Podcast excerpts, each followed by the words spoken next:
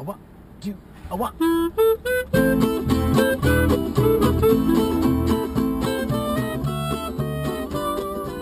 Welcome to Grape Minds, a wine centric podcast where two wine loving friends take a look beyond what's in the glass and we look behind it too, discovering the stories, the culture, the history, and the people that make it all happen. I'm Julie Glenn. And I'm Gina Birch. By the way, we also drink a little bit of wine during our explorations and encourage you to do the same while you're listening to this podcast. As Julie mentioned, we've often talked about history and people in regards to wine, and our guest in studio today covers both of those arenas.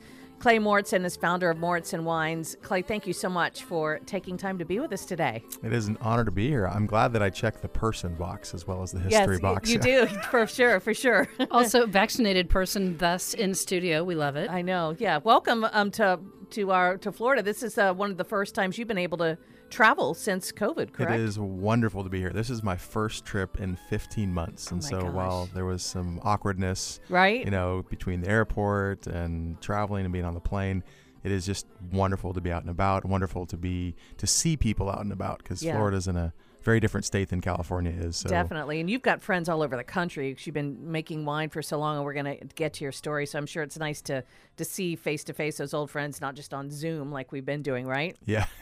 Yeah. I've had enough Zooms to last me a lifetime. I know. For real. Agreed. Agreed. So, Gina mentioned to me before we met that there's a big history in regards to you and your family in Sonoma. Take me down memory lane with your family.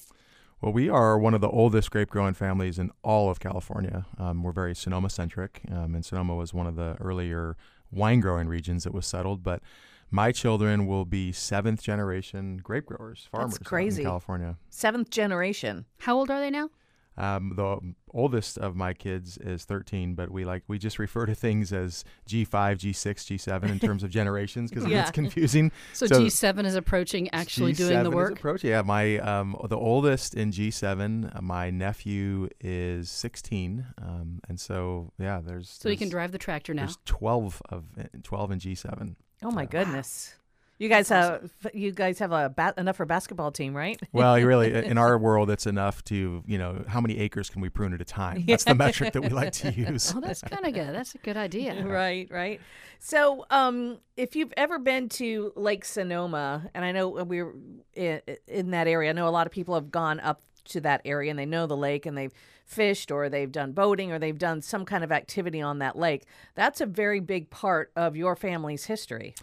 It is, and that's really, unfortunately, it's a sad part of our family history. Mm-hmm. Um, when we homesteaded our original piece of property in 1868, um, my ancestors were extremely hardworking and entrepreneurial and continued to homestead neighboring properties and purchase properties around them that they could.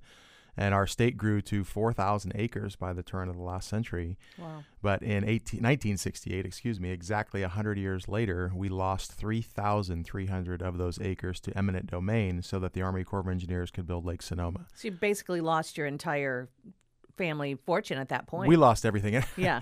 I, fortune's a funny word because I'll never forget. I asked my grandfather once, you know, about prohibition and the Great Depression. You know, how did we navigate that? Mm-hmm. And um, he said, the Great Depression. He said, "Son, we were so poor we didn't know there was a depression. Just, while we were land rich, which is typical of farmers, we were cash poor. You know, you we literally just lived off the land. There wasn't a lot of commerce happening in that area, and we grew whatever we could." to put food on the table. And sometimes that was grapes, sometimes it was prunes. We raised livestock. We did whatever we needed to do. So um, it was absolutely devastating. I mean, there's just no way to sugarcoat it. We lost, and, and I think more from an emotional standpoint, even though we lost our entire livelihood, but we lost land that had been in my family for a hundred years, for four generations at that point. We lost our entire way of life. We lost my grandparents' home, my great grandparents' home, all the farmable land, and you know, uh, there's a silver lining at the end of the story, but I'm sure we'll get to that later. Yes, we will. Well, it's interesting that occurred that that um, eminent domain situation happened in the late '60s. You say? Yes. So that was kind of before California kind of even really got on the map as a wine producing place. Hundred percent correct. And and it, if you think about the timing, while Robert Mondavi made his first wines in 1966, they opened the doors to the winery in 1968. So the same year we lost the property, and I think we can all point to that as the benchmark point in time when California wine industry changed forever. I mean, that was when the trajectory just absolutely skyrocketed. And so um, on one hand, you know, when we think back about all the, we had over 300 acres of vineyard planted when we lost the property, and there was probably another 700 that could have been planted on the property. But, you know, there's no use crying over spilt milk, and we were fortunate to be able to purchase 90 acres um, with what we were quote unquote paid. And we converted 90 acres of prunes into vineyards immediately. So you have to look at it from the perspective that it was actually a really good time for our family to focus full time in grape growing. And even though we were really starting over from scratch with a focus on grape growing, we were able to, you know, continue to expand and buy properties that we could afford and manage and do whatever it took to, to scratch and claw to get by. Right. So at least in that way, timing worked out. right? That's, I mean, I mean, we're, we're, it's a stretch, but we're, we're trying to make lemonade out of lemons here, right? I wanna or ta- wine out of grapes, Well, right? that little piece of property ended up being pretty pretty impressive. Um, that that's now the Rockpile AVA. It is. So, you know, we were left with the 700 acres at the top of the ridge, and it's just because that didn't suit the government's needs. Um, they took the property, as you said, to build Lake Sonoma, and we had absolutely no idea at the time that you would be able to grow world class wine grapes in that area. I mean, first of all, you're dealing with, you know, an area with extremely limited water, with, you know, poor soils. I mean, it's just challenging to get to. I mean, there was just so many strikes against you, but come to find out that you could probably argue that Rockpile is maybe the only man-made appellation in the United States, and I, I don't know about other ones, but that lake created such a unique grape growing region. You know, you have one of mm-hmm. the only AVAs in America that's delineated by elevation as well as having a geographic boundary. And the reason there's an elevation requirement is because the lake creates its own inversion layer. You actually have your own weather pattern in that area. And so, you know, again, finding that silver lining um, turns out that we have one of the best places in the world to grow grapes because of that lake. So I'm not sure that I would, you know, take that over our 3,300 acres back, but, you know, again, that's not a choice. So. Yeah.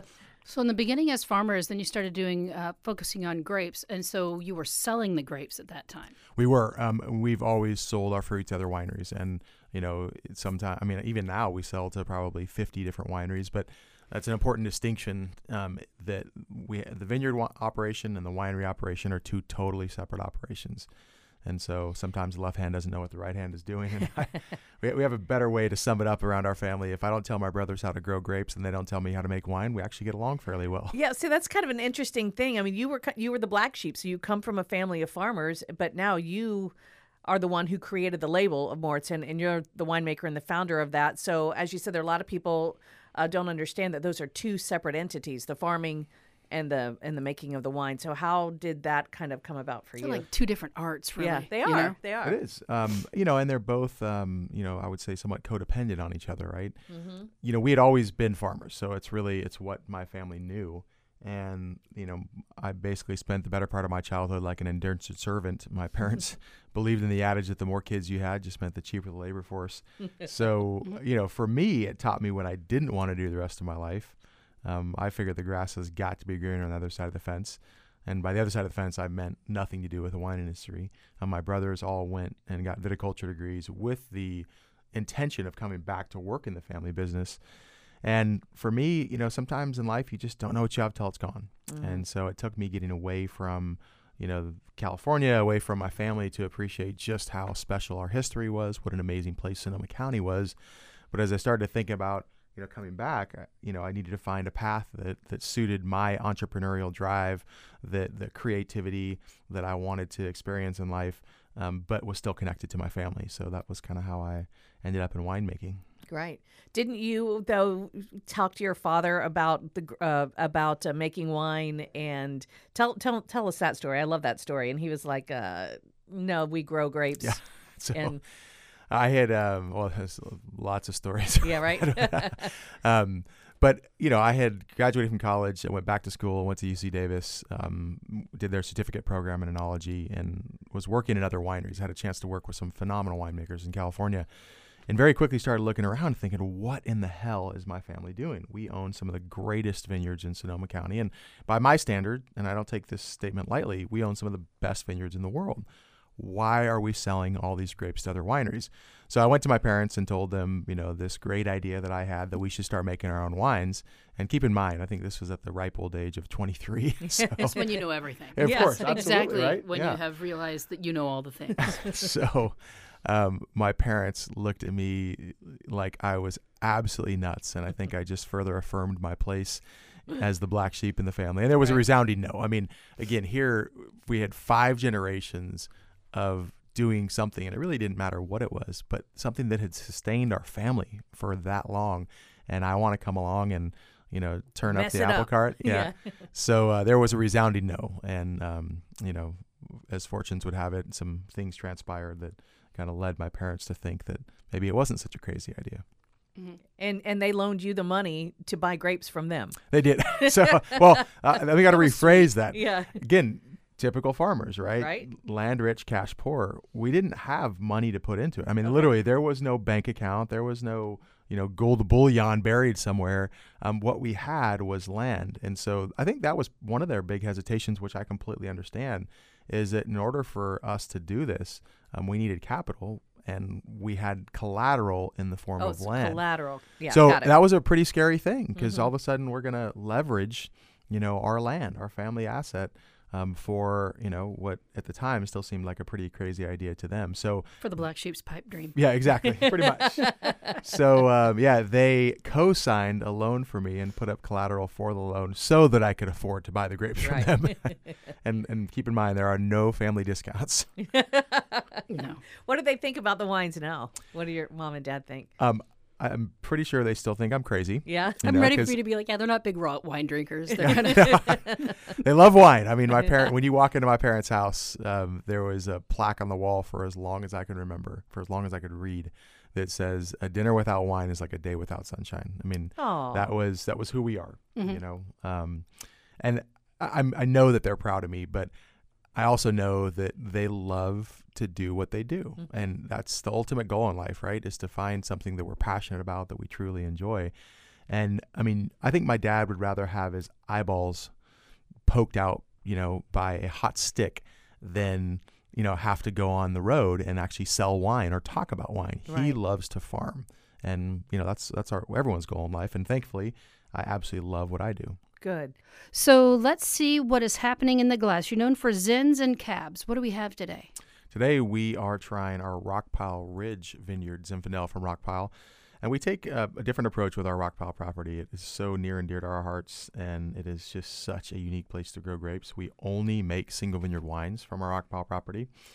And, you know, I try and stay away from superlatives like best or better because we all know that beauty's in the eye of the beholder. But there Mhm. is absolutely no doubt that Rockpile wines have a signature style, a signature expression about them. And of course, I think they're best, but you know, that's Mhm. for, for the individual user to find out. So this is our 2018 um, Rockpile Ridge Vineyards Zin, and it just really embodies everything that makes Rockpile unique. And you know, when you think Mm. about that lake and you think about the inversion layer and lack of fog and w- being that you have to be above 800 feet in elevation, I mean, there's just there's there's expectations that come with that, right? You're dealing with you know steeper hillsides, less water retention in the soil, better sun exposures, better wind exposures, and you have all those things with an extremely moderate climate and no moisture in the form of fog. That is really incredible. I mean, it hits your tongue like a big fruit explosion.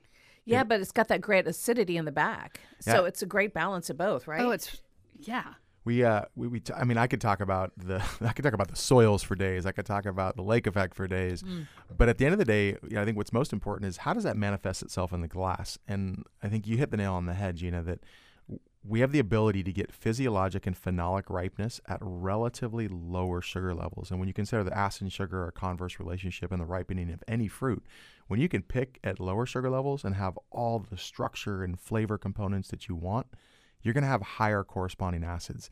And to me, you cannot be a great wine without balance, and you have to have acid to have balance. And right. That's what defines the Rockpile wines to me is that they have such great structure, beautiful acid, and yet retain their varietal correctness. I think, um, you know, when, when I think of Zins, and a lot of people think of Zins, they think of them as heavy and jammy and high alcohol. This and is definitely not a cooked fruit situation. No, this is a, a fresh fruit. it's super fresh, right? Yeah, very. What is it? I heard you say um, at one of the uh, wine dinners I, I have attended with you, Clay, that that everyone thinks Pinot Noir is the hardest grape to grow, and you're like, no, it's Zin. I'm like, come on, to me that seems like it's a hardy grape. What is? Why is that? Why would you say that was more difficult to deal with than than say Pinot? Well, it's a common you know misconception. Both Pinot Noir and Zinfandel are thin-skinned varietals. Mm-hmm. Now, Pinot Noir may be a little bit thinner than Zinfandel, but they're considered thin-skinned varietals. Um, Zinfandel is extremely large berried. So when you think about the juice to skin ratio, Zinfandel actually has a higher juice to skin ratio than Pinot Noir does. Zinfandel ripens unevenly. That's probably the number one challenge about it. Um, the large berries create, you know, a unique bunch morphology. So you actually end up with extremely tight bunches, bunches that are so tight that sometimes berries, we, we use the term be forced out or forced in. Hmm. So they just don't have this uniformity like other varietals do. And that leads to complications with botrytis, with mildew. Um, it has large leaves. I mean, just all these different unique components at it. And when you have really big, you know, leaves, it makes the canopy a little bit more difficult to manage in terms of sun exposure, wind Easier exposure. Easier for your mildew to occur, right? Exactly. So it doesn't mean that people necessarily are going to like Zinfandel better when they understand this because we like what we like. But if people have just an inkling of the challenge that it takes to create a varietally correct, balanced, structured Zinfandel, I think it gives it a little bit more appreciation. And one of the things that we often say is it's not hard to make a jammy, jammy fruit bomb out of any varietal, nor is it hard to make a tannic monster. What mm-hmm. truly separates an iconic wine is that you have varietal correctness, you have a sense of place, and you have that balance and structure that we talked about.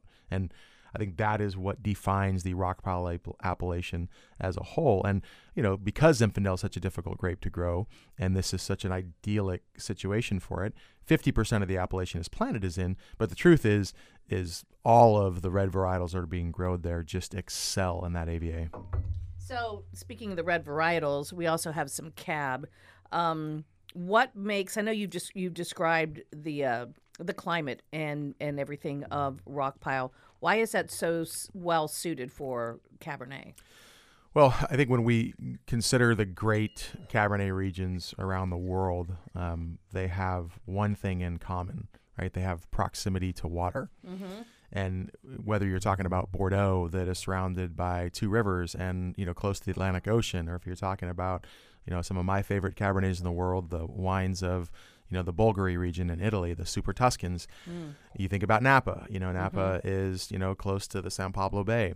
So let's talk mm-hmm. about Rockpile, right? So not only is Rockpile only 11 miles from the Pacific Ocean, but we are surrounded on three sides by Lake Sonoma. And I don't think mm-hmm. I mentioned that earlier. Lake Sonoma is shaped just like a horseshoe, and the Rockpile appellation is the singular ridge that runs down the middle of it. So It's like a little peninsula is right it's exactly what it is. It's a peninsula.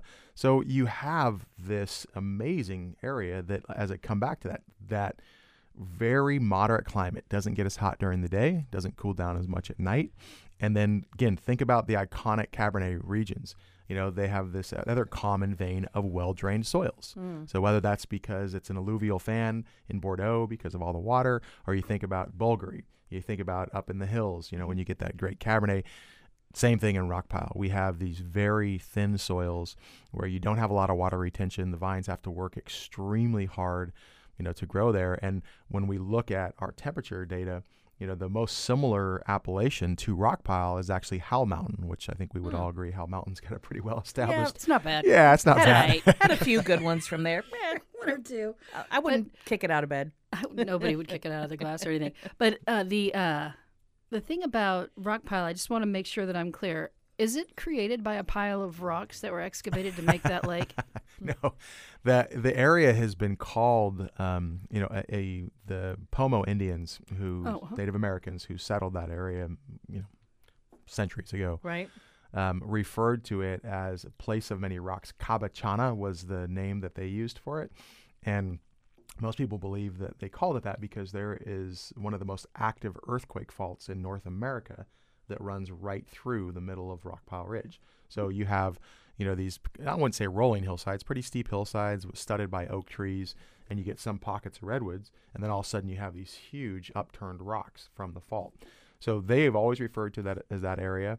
Um, w- one of the early, you know, white settlers in the area was a sheriff, and he became a sheriff after he settled his ranch there. And the local story is that when he was improving his ranch, so putting in fences, building wagon trails, this is a long time ago, he would take prisoners from the Sonoma County Jail and would bring them up as slave labor on his property. And when you're crossing the fault line and you had to remove all the rock from it, the story is is that the pri- prisoners dubbed it the rock pile because they were moving rock to create wagon trails. So again, two very different stories that all have the same common vein of r- this really unique origin of rock from the Rodgers Creek Fault. You know, and and tasting this cab, I get, um, I can I can just picture the. Uh, the, the the area and what you said because it's almost a little a little rocky a little earthy a little maybe anisette or some type of uh, i'm trying to put my finger on what i'm tasting in there but it's Well, super cool I think what we're coming back to is that sense that you know it's not overripe, and you know No. one of my winemaking epiphanies in life was I got to spend you know uh, uh, three like whole days in 2000, so very early in my winemaking career, was Jacques Lardière in Burgundy, and Jacques was the winemaker at Louis Jadot for 40 years, so mm. of, co- often referred to as the Godfather of Burgundy.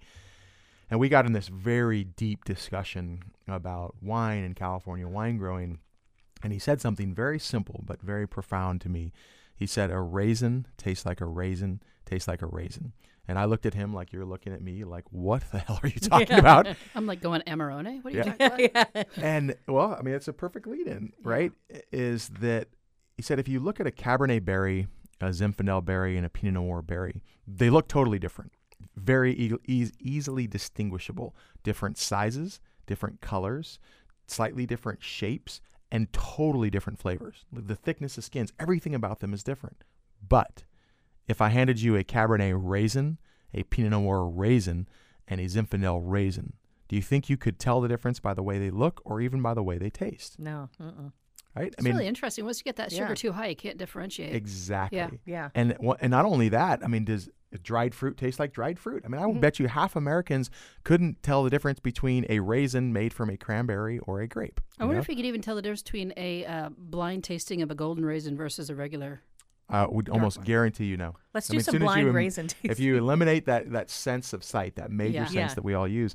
So his point was that as winemakers push the envelope of ripeness, not only are we homogenizing sense of place, you know, but we are completely homogenizing, you know, the flavor profile between varietals, and that's not a good thing. So Back it's to so like the case with low buck wines. yeah, You know, I mean, they all taste basically the same. absolutely, and And in fact, even sometimes in like the mid-range to high-end cabs that I'm I'm getting, they kind of all taste the same now. I- I think you you saw that trend in California, and it's really sad. And when you really start to think about it, you know, again, California winemakers that are picking Cabernet at you know 28 Brix or higher, and then putting 100% new oak on it. What are you tasting? And it's not to say that people don't enjoy that taste. So this is not a discussion on quality. This is a discussion about expression of place. And if you come back to the most basic aspect that makes wine special, is that every single bottle of wine tells you the story of when and where. And I, mm-hmm. I, I'll, I question people with that all the time. I said, think about what you've consumed today. How many things that you have put in your body do you know when and where it came from? I mean, it's truly a Very little. distinguishing factor about wine. So, as these vineyards get riper and riper, we're losing one of those core components of what makes wine unique, and that's that that factor of where. Because all of a sudden, you know, Howell Mountain starts to taste like St. Helena, which starts to taste like Calistoga, which tastes like Oakville, Oakville, which tastes like Rutherford. Because when you pick Cabernet at 28 Brix, they're all dehydrated.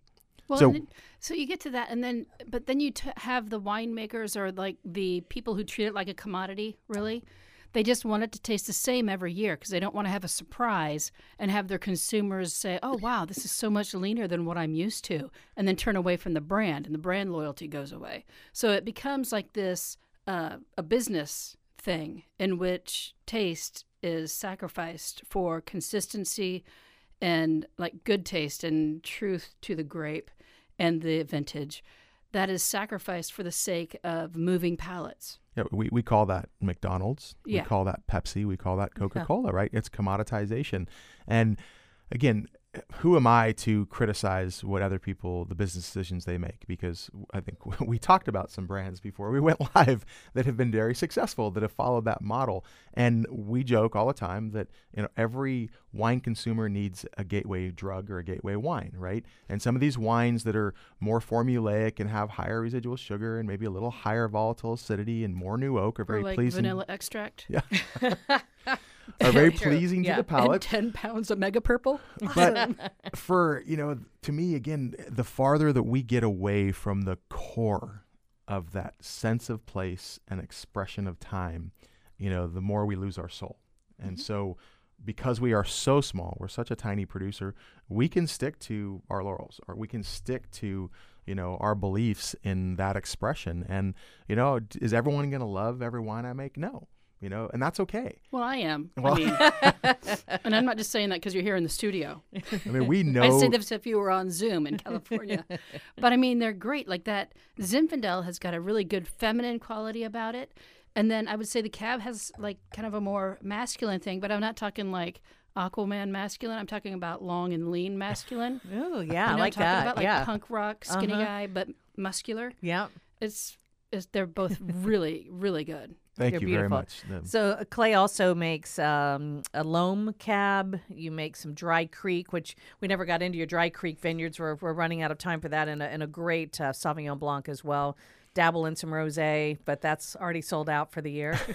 well again I, I, I say this with 100% humility and honesty that you know our wines should be exceptional year in and year out because when you have the unbelievable vineyards that i have access to the wine should be perfect mm. and i don't mean perfect in a 100 point score sense i mean perfect in the expression of place and time and it's no different than you know a great chef a great chef's role is to find the perfect ingredients, whether that's protein, vegetables, fruits, and not screw it up.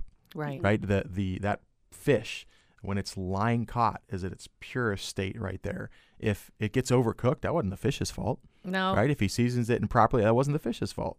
And so that's how we approach wine is every single one of our wines should be exceptional because I have amazing fruit to work with. It's Nice. like honoring the sacrifice of the life of the fish or the life of the grape. Just doing the best that you can with a good Right. product. Absolutely. Since you mentioned food, real quickly before we go, you've got a partnership with um, one of the most well-known chefs, um, Charlie Palmer, uh, and and it's that other grape we talked about earlier, Yes. Pinot.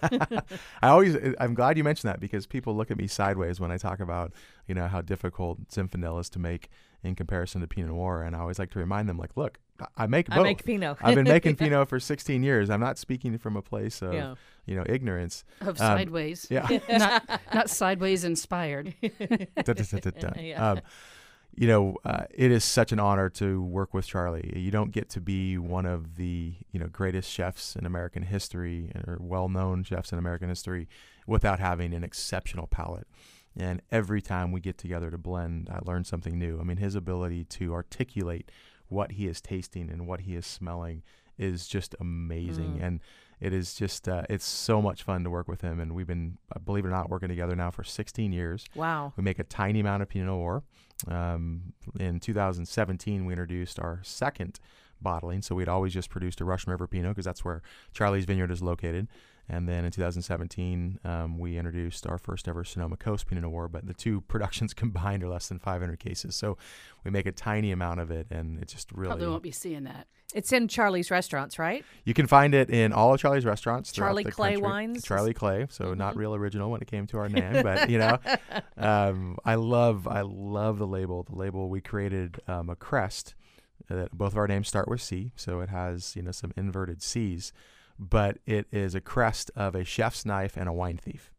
Oh, And very cool. It is pretty cool. So um, absolutely beautiful Pinot Noir, and just an honor to work with Charlie on that project.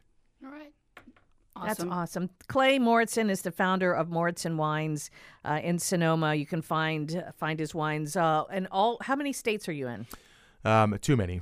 Okay. so, but for as small of our production is, you know, we're in about 30 states, which is And you can uh, always order direct. ex- absolutely Probably your best bet, Yeah. Yeah. I would Right. imagine. Yeah, Okay. we, we make 23 different wines on any given year, Wow. and only about five of those are distributed. So the other ones are really only available through the winery. Yeah. He's got a beautiful winery too. If you ever get up to Sonoma around Healdsburg, go go visit Clay. I've been there a few times and I've always enjoyed it. So thank you for your hospitality when when people from our area and around the country visit you, and thank you for being with us in studio this morning. It was an honor to be here. Thank you so much for having me. Thanks for sharing this with us. These are great wines. I know, right? Thank right? you very much. I really appreciate it. Grape Minds is produced at WGCU Studios on FGCU campus in Fort Myers, Florida. Our producer for online media is Tara Callaghan. Grape Minds theme music is from the band Victor and Penny. The song is You'd Be So Nice to Come Home To by Cole Porter. To get in touch with us, check out greatminds.org. For Julie Glenn, I'm Gina Birch. Thank you for listening. Under an August moon burning above, you'd be so nice, you'd be